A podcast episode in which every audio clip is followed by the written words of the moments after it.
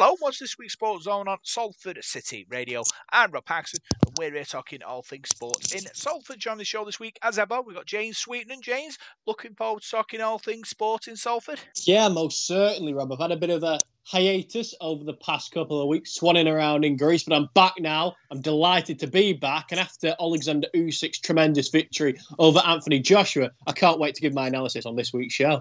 Yeah, lots and lots to get at this week. James, going to start with the football. And Manchester United surprise home defeat against Aston Villa. Bruno Fernandes missed a last minute penalty, and Ole Gunnar Solskjaer's men go down to defeat. Yeah, a deeply disappointing result. It was an opportunity for Manchester United to rocket up the table. They weren't able to take advantage of that. And it was deeply disappointing for Fernandes to miss that penalty. And how do you think he's feeling right now? Because he really did cost us. Yeah, it's a real surprise. He's really good at penalties normally. Um, it's pressure. Obviously, Man United conceded the, the late winner uh, against Villa. So when the penalty does come at Old Trafford facing the Stretford end, that's all the ultimate pressure in it, and he skied it. I think it's still in orbit now by the sound of it. Um, but I suppose with Ronaldo in the squad, does Ole have a decision to make on who takes the next penalty, James? Because I was looking at the stats, and Bruno Fernandes has scored 21 out out of 23 penalties, but Ronaldo scored 18 out of 22. So both are quite successful penalty takers. So it'll be interesting to see who he picks for the next one. I mean, obviously, both successful penalty takers. Ronaldo, of course, was renowned for missing, wasn't he, in that high pressure Champions League final? But in general, a very good penalty taker.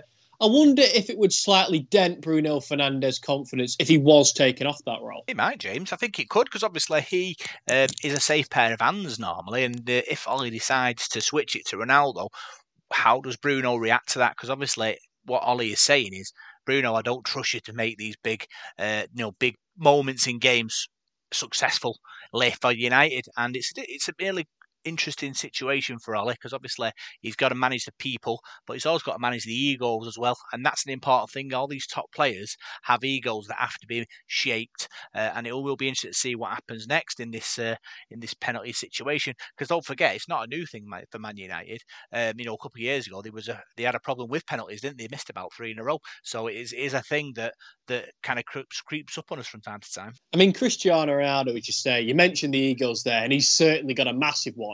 Hmm. He wanted that number seven shirt and he took it straight off Edinson Cavani. if he wants to take the penalties, do you think Ole Gunnar Solskjaer will just give it him?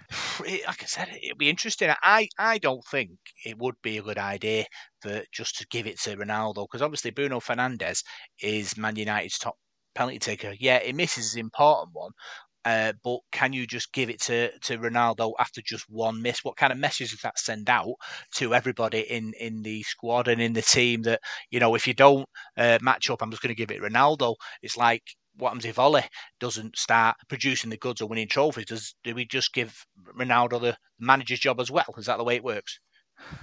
So this is interesting. I mean, Ronaldo's got such a big say at whatever club he goes to. Mm. And something to ask you about, Rob, this week is I've seen a few people commenting on Ole Gunnar Solskjaer, and he plays somewhat risky tactics in a sense that he's always going for that attack. And under Louis van Gaal and Jose Mourinho, people sometimes criticise us for not going for it enough. That we are content with just playing safe football, and that people would maybe even rather watch us lose but play exciting football than watch us win and play boring football that we were hmm. doing under Jose Mourinho and under Louis van Gaal. Under Ole Gunnar Solskjaer, we might lose games, but we're playing exciting football. And is that good as a Manchester United fan? Are you excited and happy that we're playing football like this? I think it's the Man United way, James. We, we want to see a swashbuckling, uh, attacking football. Um, I, I think all these kind of getting the the right combination at the moment, like you know Sancho in the team, Ronaldo.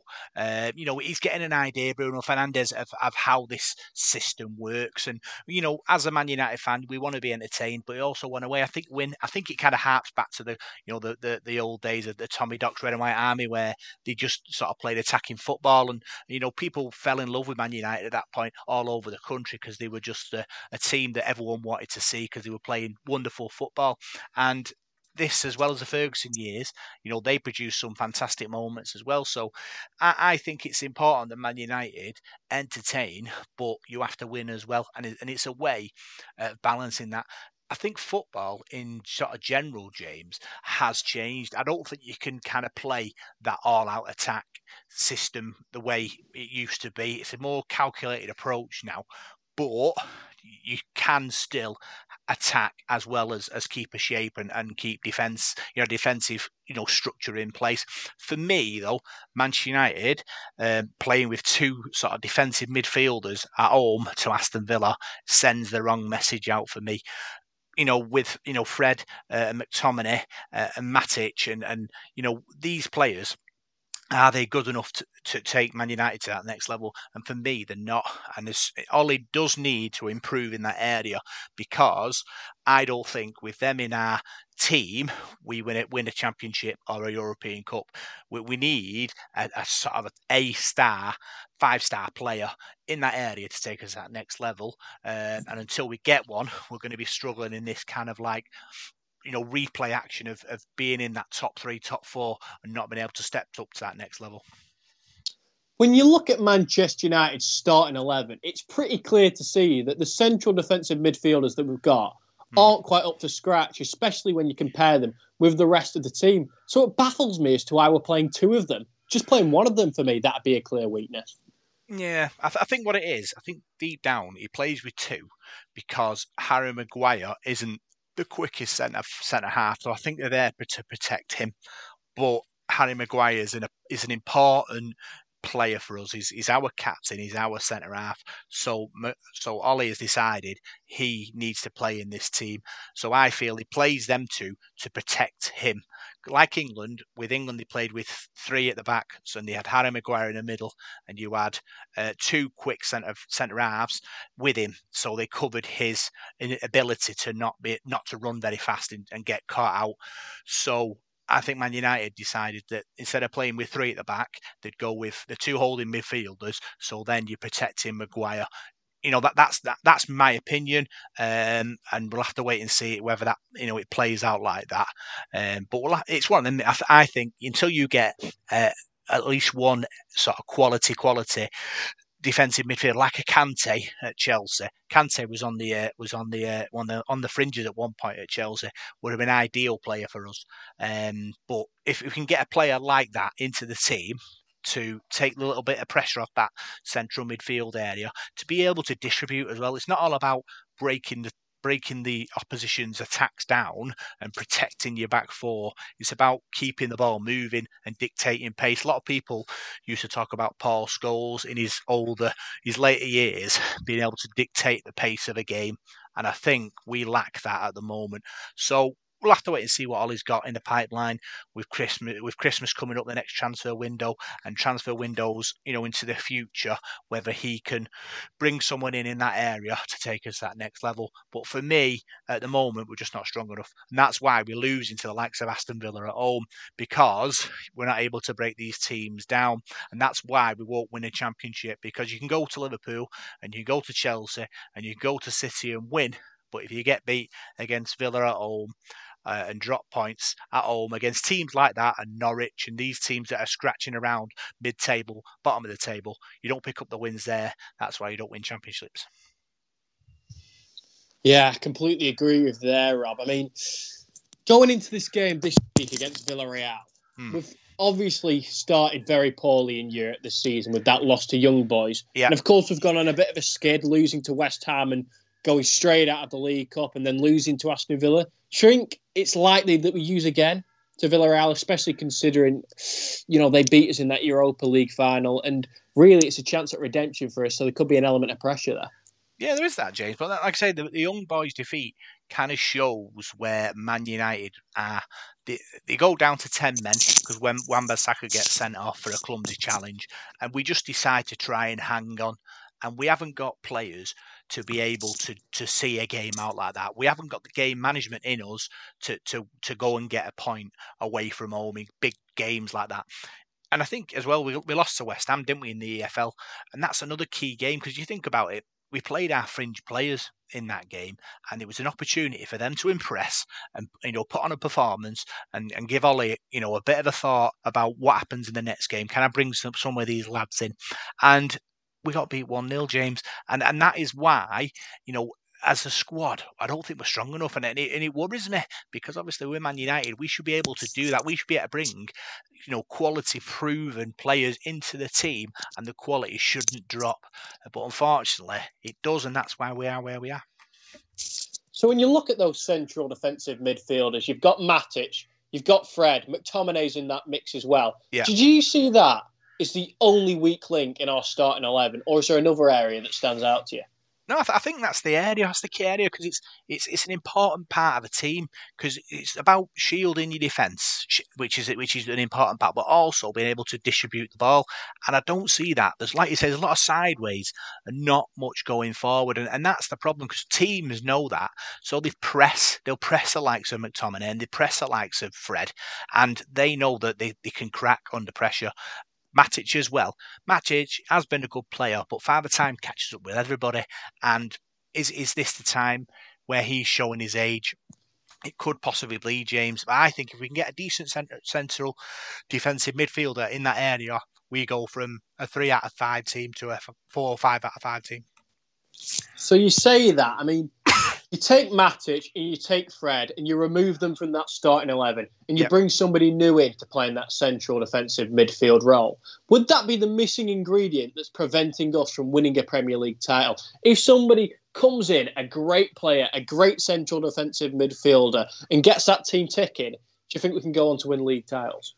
Yeah, I do, James. I think that's the, the big area in this Man United side that that that turns us into a, a, into a championship European Cup competing team.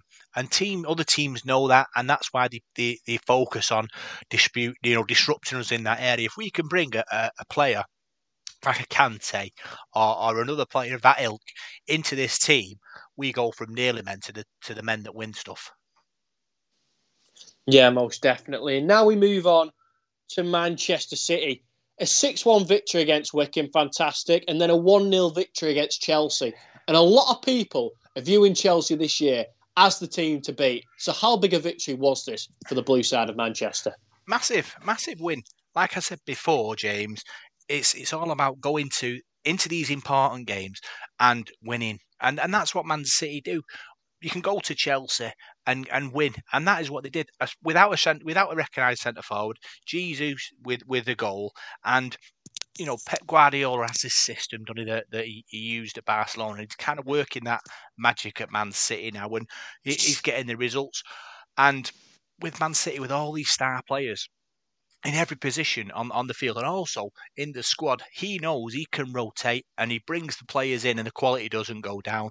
And, and that is why Man City are where they are because they can grind a result out when they need to, uh, unlike Man United who struggle. And that's why at the end of the season, Man City will be there and thereabouts and Man United won't be. You've got to credit Pep Guardiola. He spent a lot of money, but he spent it well on very, very good players, and that is why, uh, you know, you're looking at Man City, you're thinking to yourselves, yeah, you know, we, we, in the league, you know, they are going to compete. The next step is European Cup, and it's about balancing that that ability to play the Premier League week in, week out and keeping your intensity high, but then going to the likes of Paris Saint Germain and going up another level because it's going to be tough the next uh, European Cup game. Paris Saint Germain get Paris away from home, you know, they're going to be looking at that as being a crunch game. If they can go there and get a result, what kind of message does that send out to, to the whole of Europe?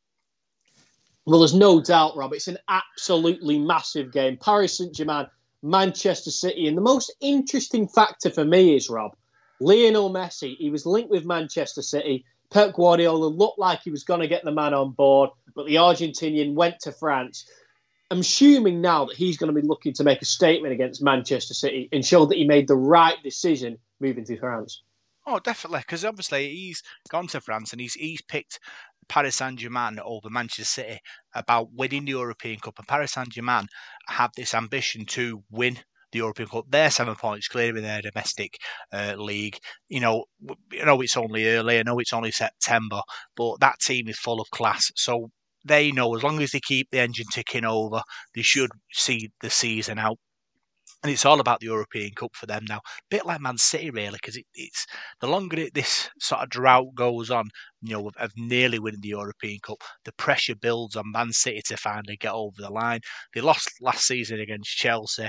Uh, Pep would have spoke to his players about that and, and how they got it wrong in, on the on the final hurdle, and they'll be they're looking to to rectify that uh, uh, this season. But it's going to be interesting, like I say, you know, Lionel Messi, world class player, um, was at Barcelona. He'll have to do it all again in a Paris Saint Germain shirt, uh, to, you know, to silence the doubters who are who are looking at him, thinking he's 34. You know, has he still got the magic in them boots? Uh, and it'll be interesting to see what happens next.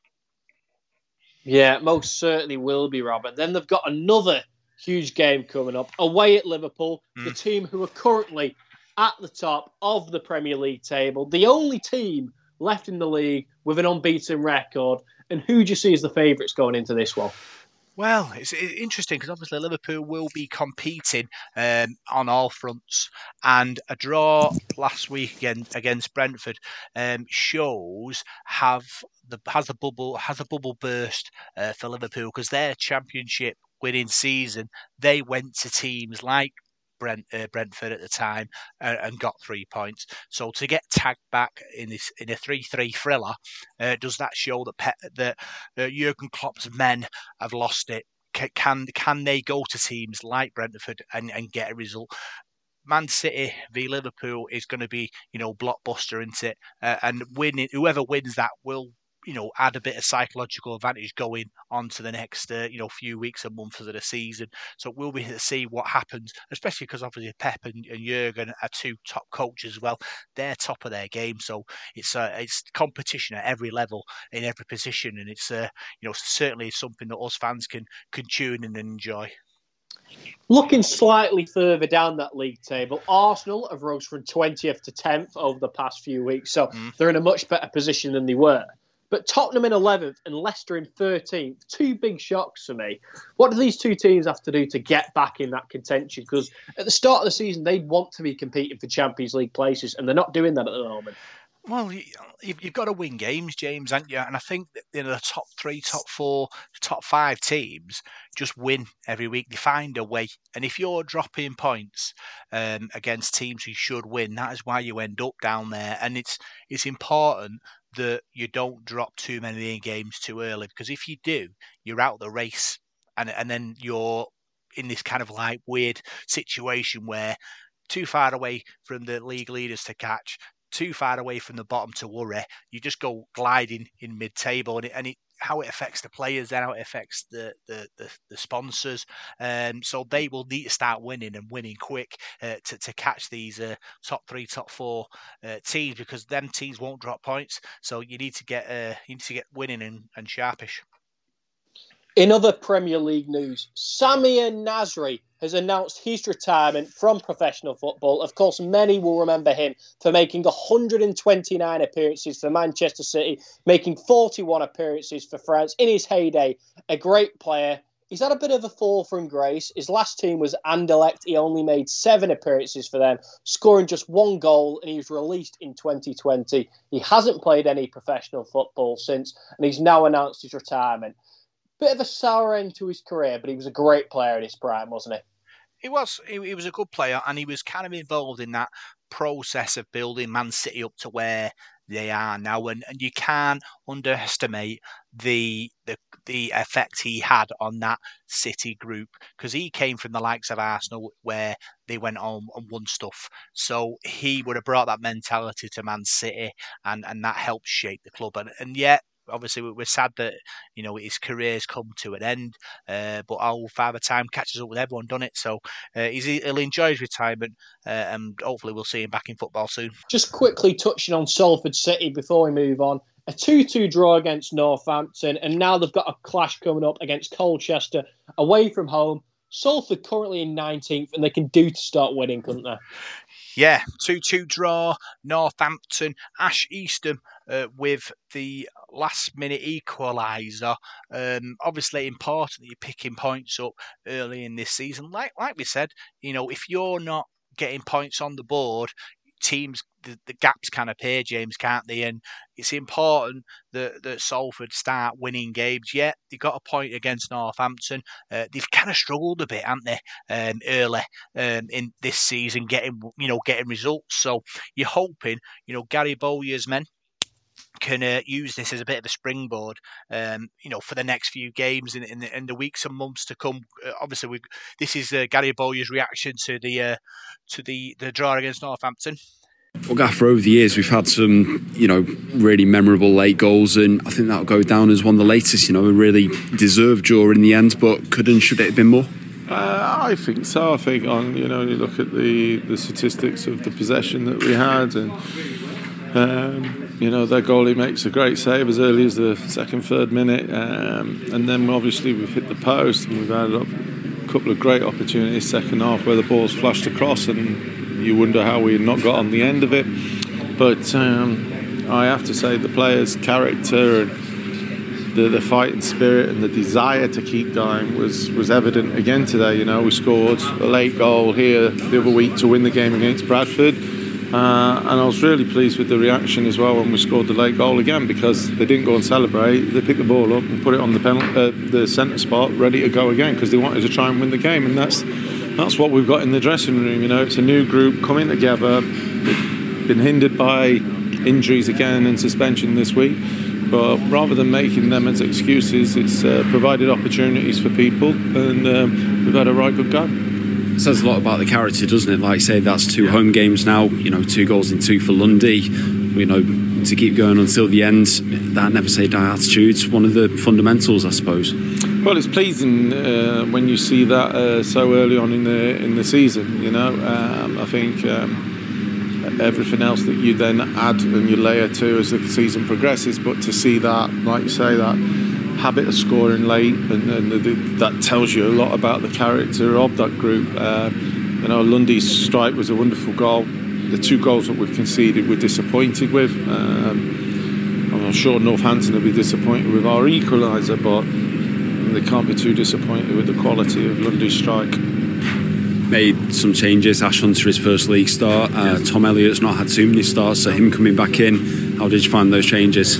Oh well, it's that's what I mean. It's going to be a bit stop-start, isn't it? We've had um, Ash missing with sort of like uh, isolation. Tom Elliott's had isolation. Tom Elliott's then been injured, and so you know we're just waiting for people to get a runs of games going, and then obviously momentum comes from them. The timings are better as well, and relationships are better. But I thought the pair of them today were, were terrific for us, and what a ball in that is at the end from Ash. Um, Big Tom was a handful throughout, and uh, you know he set up the goal brilliant with and Remy coming on for his debut as well. Uh, how do you find he did? Obviously, you know, came in quite late this week. Yeah, Remy's made a lot of personal sacrifices to be with us. Uh, you know, he's come in uh, off his own back, uh, and then you know, like I say, we've we've lost the we've lost the two strikers, and then obviously uh, Damani was missing today. He picked up a knock on Thursday, so it's it's left us short in that area. So just provide us with a bit more cover on that. But knowing Remy as to do from the time that we had him on loan, he'll want to be forcing the place the starting eleven that was Gary Bowyer uh, talking about the reaction uh, to the 2-2 draw, James, and he was obviously talking about how you know Salford, you know, gave the effort was there. Northampton are a good side, uh, and you know 2-2, the the last minute equal by Eastham, uh, you know, saved a point, uh, but he knows there's plenty more to come from this team.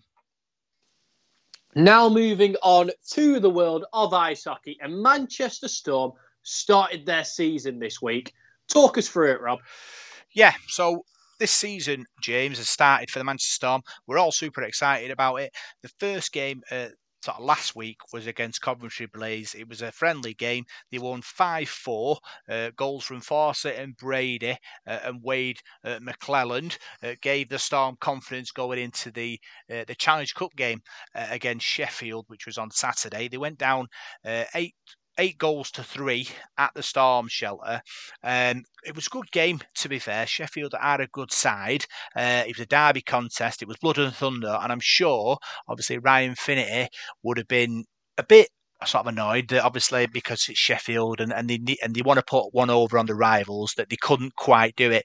But I don't think they should be downhearted about uh, that situation. Um, Sheffield are a good team, and I'm sure you know these players. It's early on in the season; they're still getting used to playing with each other, James. So you, are hoping they'll, they'll, they'll get better as as the season goes on.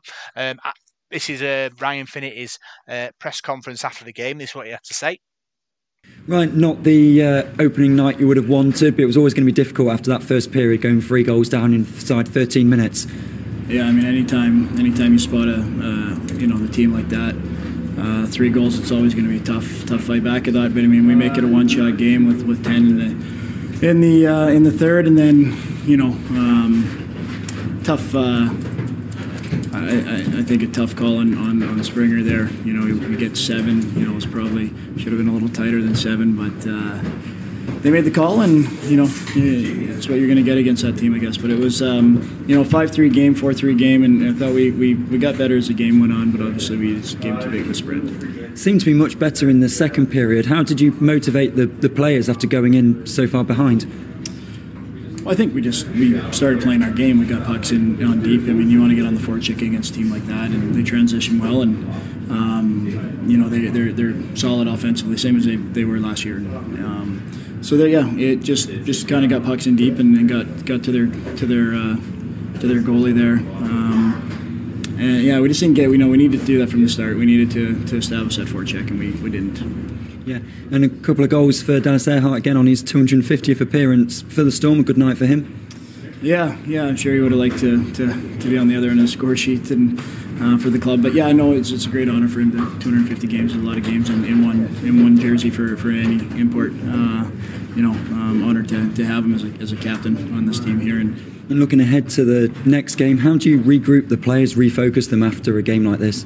I think yeah, it's pretty easy. I mean, I, you know, I don't, you know, I think the guys understand where we're at. It's it's a Challenge Cup game. It's the first uh, uh, of, of, quite a few. Um, you know, we uh, we'll, we'll, identify what we did well, what we didn't do well, um, and then move on. But tomorrow's, you know, tomorrow's a league game against a, a, very good Guildford team. And again, it's exciting when you haven't seen a lot of a lot of the new teams. A lot of there's been a lot of change in, in a lot of the teams too, and a lot of new personnel. So so that was Ryan Finnerty talking about uh, the defeat against Sheffield, James, and, and he talks about the, the three goals uh, the Storm conceded early against Sheffield. He was happy with the, the second period of, of the game, um, and he thought that Storm sort of got back into the contest, which was important. He was also delighted that uh, Dallas Ehrhardt, the, the skipper of the of the side, uh, scored on his 250th game for Manchester Storm, James. So uh, we know we all we all know how important uh, Dallas Ehrhardt is to to, to Manchester Storm. Uh, so to score on his 250th appearance uh, was, was was great for, for him. Uh, then they had to go to Guildford on Sunday uh, and lost 3 0. This is what Ryan Finnerty had to say uh, after the defeat. Obviously, uh, frustrating night for, for our standpoint. Um, we just never really got going. You know, we didn't get much life. Special teams obviously was, was weak tonight, and yeah, we just we just couldn't execute. We never really got any any offense going all night, which is uh, very disappointing. Yeah, I mean it's a um, you know it's uh, it's um, we've been off for so long. It's it's um, you know a lot of a lot of new faces and you know kind of um, the first look at what this league's all about. There is no easy games. There is no off nights. You know, if you want to win, you got to compete for, for 54 plus games. And and tonight we just didn't do that. So we got to we got to have a hard week of practice. Um, you know, we got to we really got to look at at uh, what this uh, identity of this team is going to be and, and how we're going to play because right now, you know, the last two games haven't been good enough. It wasn't to be for Manchester Storm. They huffed and puffed, uh, but couldn't break Guildford down. And yeah, it's been a bit of a difficult start for Manchester Storm, but Ryan Finnerty will have massive confidence that we can improve throughout the season. What are the next games coming up, Rob?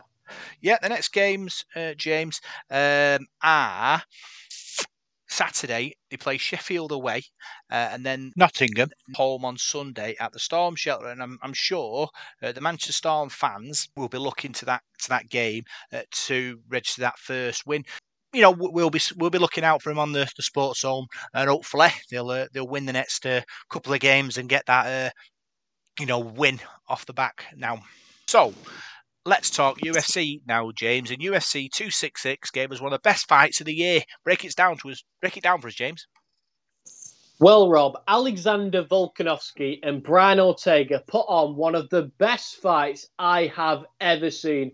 Blood, guts, two warriors went to war. It was utterly incredible. Volkanovski with a clear striking advantage. He was absolutely incredible. And he showed every last glimmer of championship heart to survive several submission attempts from Brian Ortega. It was exciting throughout the entire contest. There were moments where Volkanovski looked like he might stop Ortega, but then the American would rally back with these amazing and orthodox submission attempts. I mean, at one point he had Volkanovski in a guillotine, and he very, very nearly put the Australian to sleep, but it wasn't to be for the challenger. The champion retains his belt, and he epitomizes what it is to be a champion. Cool, calm, collected, a warrior, heart. He has absolutely everything. He's charismatic, and I think he could be a massive star in the UFC if he's promoted right, Rob. The women's flyweight champion put on a spectacular performance in the co-main event. Where does she go from here, James? It's very difficult to say where Valentina Shevchenko goes from here because, quite simply, Rob, she's millions and millions and millions of miles ahead of every single woman in that flyweight division. She's almost ahead of her time because there's nobody who's quite been able to catch up to the level that she's on or even come anywhere close, to be quite honest with you. The only fight I'm keen to see her take is Amanda Nunes in the weight division above. Yes, they fought twice, and the Brazilian Nunes has come away the victor on both occasions. Most people think she was very lucky to win that second fight, so I think the two of them run it back because to be quite frank, Rob, these are the two best female fighters of all time. And I'd like to see them dance every single week if I could. So I'd love to see a third fight because they're the only two people who really can challenge each other. One of the biggest stars in the sport made his comeback on Saturday night after six years away from UFC, but it wasn't the triumphant return the fans wanted and hoped for. Yeah, Rob, it was deeply saddening to watch Nick Diaz the man from Stockton, somebody who's renowned for having so much fighting heart, so much desire, somebody who'd never say die, give up. He took a right hand off Robbie Lawler in the third round and he told the referee that he didn't want to rise back to his feet, and subsequently the fight was waved off.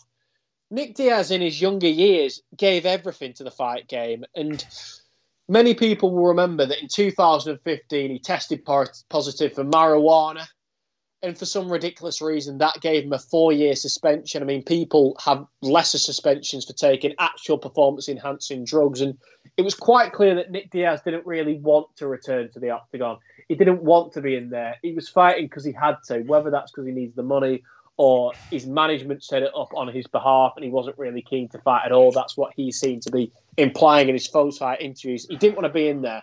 There were glimmers of the former Nick Diaz. I mean, his boxing looked superb. He was landing some good shots on Robbie Lawler, but the inactivity paid its toll. And ultimately, the fact that he just didn't want to fight paid its toll. You could see the expression on his face. He wasn't happy taking the punches. He didn't want to be in there. And I hope that he can find some peace in his life going forward. Obviously, it's his final sort of appearance in the UFC. How does the sport of UFC replace Nick Diaz? It's difficult because Nick and his brother Nate, the Diaz brothers, offer something so much different to the sport. Neither of them are, are necessarily the greatest athletes in the world, but they're the old school gangsters, if you will, of mixed martial arts. Real fan favourites. They've got huge cult like followings. And to answer your question, Rob, I don't know if Nick and Nate can ever be replaced. Nick has been out of the sport since 2015, and I feel like it would have been better if he'd have left on the Anderson Silva performance. Coming back six years later, it's a long, long time to be inactive. And I know he's a natural born fighter, but when that isn't there anymore, is which seemed to be the case on Saturday night, I don't think he should ever step foot in an octagon again. And if he retires and then of course, Nate, he can't have many wars left in him. He, he's coming into the twilight of his career as well. I don't think anybody will ever replace the Diaz brothers. I think they have that cult following, and I think they'll be ultimately OGs of this sport. Yep, so that's all the UFC chat. And now we're going to talk uh, boxing with uh, James and Paul.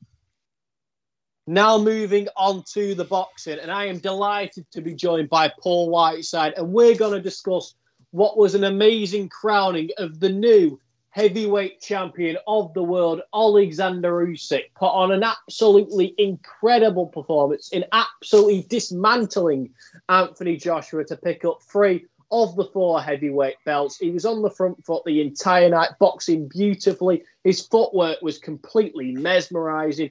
Anthony Joshua didn't seem to know what to do with the Ukrainian. It was a puzzle that was too difficult for him to solve. Usyk, great performance, and he's on new heavyweight champion, Paul. Yeah, it was a tremendous performance, really was, and um, I think perhaps people were expecting Anthony Joshua to be to be just that too big for him, and uh, and, and Usyk to be a rabbit in the headlights, but no, that wasn't to be. It was completely the opposite, wasn't it? Um, tremendous performance, and you know Anthony Joshua it, I wouldn't say he was a limited fighter, but he's, he's he's a fighter of certain skills, whereas Usyk has proved there that he's he's a complete boxer. Really is. His footwork was, was tremendous for you know for a guy that's coming at a decent weight. You know to move the way he did, was so slippery and so so so hard for Joshua to deal with. Really, and uh, you know some of the punching power he put on, on Joshua. We had to see the, the, his face at the end of the fight. He took took some some shots there. So yeah, it was a I wouldn't say a punch perfect performance, but not far off it. It was a tremendous performance, and um, you know one that really puts him up there now. And he's going to be a, a, real big player now in the heavyweight division. I'm not so sure where Anthony Joshua goes from here. I think he, I think he'll live to fight another day. There's no doubt about that. He's still still up there, but. Um, you know, for, for Usyk now, the, the, world's really there for him. I mean, he's proved that he belongs on that sort of stage of, of world world heavyweights. I mean, people were questioning weren't they, the jump up, the size difference, and everything like that. But no, I think you're looking at a real, real special fight there. Great performance and fully deserved his uh, his victory. Anthony Joshua came in at one of his career lightest weights, and he attempted to box Alexander Usyk rather than fight him. They were the tactics that Robert McCracken came up with, and Going into a rematch, which seems likely to occur with Joshua, of course, having a rematch clause, does he need to completely switch up his tactics? Was it the wrong decision to try and box Alexander? Usyk? Should he have flown at him and just tried to bombard him with his size and power? Yeah, that's what I thought he was going to do. I thought in the first round that's what we were going to see. Um, I was thinking to myself, if, if Joshua wins, I can see him winning it in the first round, just coming out and absolutely, like you said, throwing at him like like a, a whirlwind, you know, a real storm at him, and you know, completely overwhelming Usyk. But I think the more you try and box someone like Usyk, he, he's, he's quality. I don't think he, I don't think Anthony Joshua, great respect to him, I don't think he's anywhere near the, the boxer that Usyk is. I don't think he can box like that. I think if he wants to beat him, he'd have to change his game and just come on to him and, and, and just try and trap him like he's done a lot of his fights. A lot of his fights, he's backed people up into the corner and completely overwhelmed them, hasn't he, with, with a torrent of punches and, and that power that he possesses as well is what's caught a lot of people out. So, um, so yeah, I think that's the way you'd have to you'd have to fight. Really, I, I don't think you you're outboxing somebody like Usyk unless he has a, a bit of an off night. But he's going to be some man to outbox. After Alexander Usyk's incredible win over Anthony Joshua, attention now switches to a potential matchup with the Gypsy King Tyson Fury, provided he can get past a very dangerous Deontay Wilder. And provided Alexander Usyk wins the rematch with Anthony Joshua, it looks like the pair could collide in what would be an absolute mega fight. Usyk and Fury, two of the best boxing brains the heavyweight division has ever seen, Two people who present puzzles that no other heavyweight has been able to solve. Could you imagine these two boxing greats in the ring together trying to figure each other out? I think it'd be an absolute spectacle, Paul. And I don't quite know who would win. What are your early thoughts on this? Yeah, um, we're looking at some some good fights, aren't we, coming up now? And you, you look at the the division there's still some some magical fights there, and, and I think all the fighters that we've spoke about, we've mentioned the likes of Wilder and, and sort of the, the big four or five, as we, we, probably speak about them now. I think there's an all sorts of conundrums and you know matchups we can make there. And I think you know, despite the, the result of the weekend, I think there's some still some massive fights there. We're talking about. You know, some people have said to me, I don't think we'll see the Fury against Joshua fight now happen. I think that that's nah. I, I still think there's these fights are there to be made. I don't think this changes anything really. I think it, the fight of the weekend, I think, just just emphasises what a great fighter Alexander Usyk is. I don't think it takes away these other fights that we, we could see. Um, you know, the belts are there, are there, now. He's got the belts, and people are going to challenge him. But you know, Fury against Usyk is going to be a great fight if that happens. I think there's some some ma- magical matchups. You know, over the next probably be next year now. A lot of them, so um, so there's there's an awful lot to look forward to there. I mean, it's it's a great division anyway, and you just got somebody else who's come in there as well now to to sort of join the party. So um, so I, I can't wait to see what comes up next. Looking at the undercard, Lawrence Okolie put in a great performance against an overmatched Dylan Prasovic, and he moves on now to look at potential unifications with the likes of Mairis Briedis and Ilunga Makabu. Callum Smith landed a scary knockout against Lenin Castillo in his light heavyweight debut. Florian Marku beat Maxime Prodan on a points decision. But the fight I want to talk to you about, Paul, is Campbell Hatton versus Sonny Martinez. And for me, Paul, Campbell Hatton lost every single round. On the bright side, he showed he has an absolutely sensational chin and fight his heart, but he was completely outclassed by Martinez. And from my perspective, I feel as if we're making the wrong decision with Campbell Hatton to put him on these big cards in front of so many people because I can't imagine what the pressure is like for a 20 year old boxing in front of 65,000 people in a stadium who had a very limited amateur career and borderline no professional experience. For me, he'd be far better suited to going on small hall shows and gradually building up confidence because it could take a permanent knock if he isn't directed in the right way.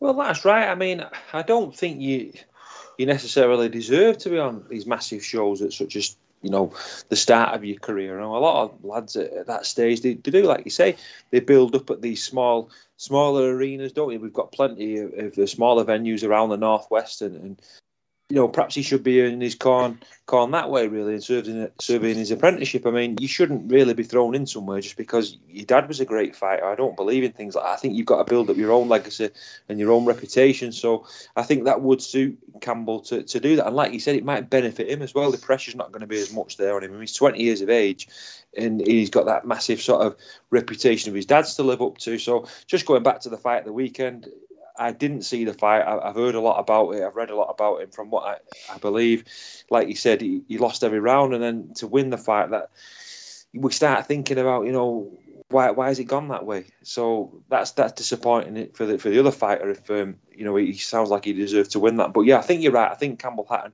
is a talented fighter, and uh, I think he just needs to, to, build his build his career. And you know he, he must have a good team round him, but you just need to advise him a bit better. I think, and I would I'd, I'd take him away from the limelight for a bit and let him get sort of a dozen a dozen fights under his belt, and then then perhaps bring him back and, and start challenging for English titles and things like that. Looking ahead to this weekend, Paul, we've got a big fight. Chris Eubank Jr. is taking on Sven Elbir live on Sky Sports. How important is it that Eubank puts in a great performance and looks ahead to a potential rematch with Billy Joe Saunders at the end of the year? And more importantly, how big a night is this for Sky Sports, who are working with promotional outfit Boxxer for the first time and moving away from Matchroom? Yeah, I, I, must admit, I'm really looking forward to the, this weekend. Um, it, it's, it's, a good bill.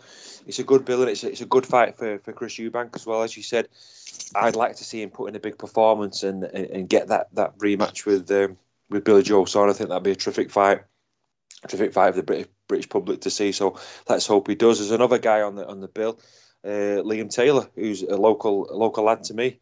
Um, he lives lives in Middleton. Actually, bought bought a house off one of my friends actually a few years ago, Liam Taylor.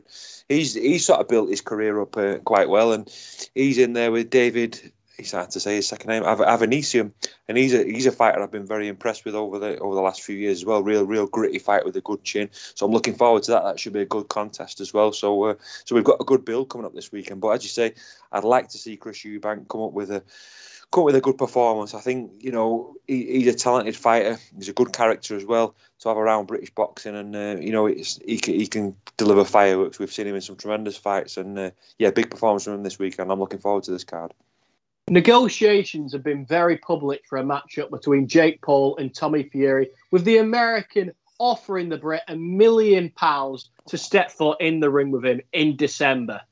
Fury has responded to this offer and said he's not interested. He doesn't think a million pounds is enough to even get him out of bed for a fight of this magnitude. What's your stance on this, Paul? Because the fight between the pair of them is going to generate millions and millions with their joint YouTube and Love Island following. But it is four times a bigger offer than Fury has ever been paid before in his career. So should he take the offer or not? I'd take it. that, that was me and uh, that Jake Paul wanted me to jump in with him, I'd jump in with him tomorrow for, for half that. So well for a quarter of that. so no, it's, it's big bucks, isn't it? That and um, yeah, I, I'm not so sure sure why he'd, uh, he'd be worrying about that. Really, it's. I mean, I know we've we've spoke about the, the, YouTubers over the last sort of twelve months or so on the show, and and we we've got our own opinions on it, and everybody has, haven't they? But one thing that it has done, it's it's sort of put boxing in on a, on a massive stage, hasn't it? And um, you know, it's been entertaining. It's an entertaining business, really, in like sport, and people have been drawn in by the whole razzmatazz of it, and you know, surely Fury would want to be part of that now. I would would think it might propel his career, you know, a big win like that, and you know, um, it, it, could send him on to bigger and better things. And, and, and, the money, I know sports not all about money, but it uh, could set you up for life, something like that. One of the big criticisms of DAZN was that they aren't gonna make any waves in British public sport without things like football because nobody's going to just tune in strictly for the boxing without it being publicised on the likes of Sky Sports News outside of the hardcore fans. But it's now looking like DAZN are going to try and buy BT Sport. And if they're capable of doing that, they're going to take all the boxing off that channel. They're going to take the Champions League football, half the Premier League games, the UFC, etc. Could they potentially become the biggest power players in British sport if they can do this deal? They could, they could possibly do, yeah. I mean, like you say, BT Sport have an awful lot of stuff now, don't they? Champions League and things like that, and that, that's big business in football, isn't it? You know, people want to be a part of that, and people want to watch that. I mean, it's a crying shame. I think sometimes. I mean, some of the, the, the best nights of, I mean, I'm going off on a bit of a tangent here, but some of the best nights of sort of European football have been on like terrestrial telly, haven't they, on ITV and things like that. So. I'm not a big fan of all this of sport being spread all over the place, but you no, like you say, if they could do that deal, they're going to have some some massive nights of sport on there, aren't they? And, some massive events. So yeah, they, they could be a massive player in the in the market. Last question of the day for you, Paul, on boxing. Canelo Alvarez and Caleb Plant have agreed their fight for all four belts in the super middleweight division. And the press conference creating a lot of needle between the two. Canelo Alvarez pushing Caleb Plant, Plant responding with a punch. It missed Canelo throwing back a one-two, cutting Plant underneath his eye potentially creating a fight ending cut. Hopefully that gets seen to and the fight doesn't get postponed. In the actual press conference itself, Plant was throwing drug accusations at Canelo and more specifically at Eddie Reynoso, who's had several fighters that he trains test positive. Canelo, of mm. course, got the better of the sort of physical altercation, whereas Caleb Plant got the better of the verbal altercation. Who overall do you came away from this press conference feeling better? Um, I think a bit of a mixed bag there, really. To be honest with you, I mean, I, would like to think Canelo is that experience now not to get dragged into something like that. The, the way that um, uh, I, I, did see, not that the way, like at the face off it was, wasn't it? When there was um, you know, that pushing and shoving and things like that. I thought it was a bit ridiculous, really. But when you do watch it, though, you say it's ridiculous, but it does sort of put a bit of fire in your belly, doesn't it? Because you're thinking, God, I want to watch this fight because there's that much needle between the two of them. And sometimes that can add to the excitement, you know, when you've got that rivalry and that, that grudge match. So, yeah, as you said, the press conference, well, very fiery. So, I think there's an awful lot on this fight. I think it's going to be a tremendous contest. I, I fancy Canelo to win it, but. Uh, you, you just you just admire his speed sometimes, even when he's chucking punches at the, at the face off there. He, he looks so fast, even when he pushed him, his, his arms just seem to come from nowhere and just push him out of the way. So there's an awful lot on that fight. It's going to be another cracker as well, that one. And uh, I think it'll be a close one, but I fancy Canelo to just edge it. Well, that's all the boxing that we've got time for today. We'll be back this time next week to review the Eubank fight and to preview everything Tyson Fury, Deontay Wilder free. Now I'm going to throw over to Rob to discuss rugby league. Yeah, the big three big stories of the rugby league locally, Paul. We're going to start with Richard Marshall and Salford Red Devils parting company. Um, what do you make of it? Uh, very surprised, Rob. Very, very surprised. Um, quite angry about it, to be honest, when I first heard it. I, I didn't think it was the right decision. I mean, I don't know what's gone on. I'll probably never find out what's gone on there. So um, it does seem strange to me. We we finished the season quite strong. I thought we had, we should have beat Warrington. Was unlucky in that game. We had an excellent win against Hull and beat St Helens as well. And uh, we seem to be improving, and players seem to be improving. And, and Richard has has, has earmarked players for next season. Or Brodie Croft's coming in, and, and Ryan Brierley's coming in, and then you've got you, you seem like you've got irons in the fire for next season and plans drawn up, and then those plans are just completely scrapped then by you getting rid of your coach and a new coach to have to come in and is this new coach going to rate the signings that Richard Marshall's made? And you're sort of starting all over again. So just when we thought we were getting a bit of stability, this comes out of nowhere, and I think nobody was expecting it. So eh, I'd like someone to tell me at the club why they did it, but I don't suppose they ever will because those things don't happen, do they? But no, surprised and and and just feel a bit sorry, Richard Marshall. Really, I think he's had a lot to deal with over the year. He's obviously everybody's had the COVID situation. We all know that, but he's played an awful lot of games behind closed doors. It, it must have been difficult. That has been a hell of a lot of injuries and suspensions, and, and and I know some of the discipline's been been our own doing, but I think he deserved another 12 months or, or, at least the start of the season just to, to put things right. So it's seen a very hasty decision to me. Like I said, I don't know what's gone on. So uh, yeah, just just disappointed and obviously moving on now and looking forward to who the who the new coach is going to be. But I'd like to w- wish Richard Marshall all the best in his career going forward because very very decent man and um, always very honest when he's spoken to us too in interviews and things like that. So uh, he's always given us plenty of time. So nice nice fella and good luck. Yeah, it'll be interesting to see who comes in as replacement. Chris Chester's available. James Ford at York. Danny Ward's just left London. Or do you have to go with someone like Brian McDermott, ex Leeds, ex Bradford? Or are, are we going to go for Paul Rowley, who's already in the system? Um, I'd probably say we probably go for Paul Rowley, or we've been talking to him because he's there. Um, it's up to Paul whether he wants it. I don't know whether he applied last time. As he does he want to do the job? I'd have no problem with him if he did. Very knowledgeable bloke, nice, nice fellow to speak to as well. Get some in the media. Uh, decent, decent man, a lot of knowledge as well. He'll be continuity at the club. Uh, the other guys you mentioned, you know, Chris Chester. All due respect to Chris, is he as, is he as good as Richard Marshall? I, I don't know. He did a decent job at Wakefield, I think, under limited resources. Brian McDermott's not a man I'd like to see at Salford, to be honest with you. Uh, I don't know.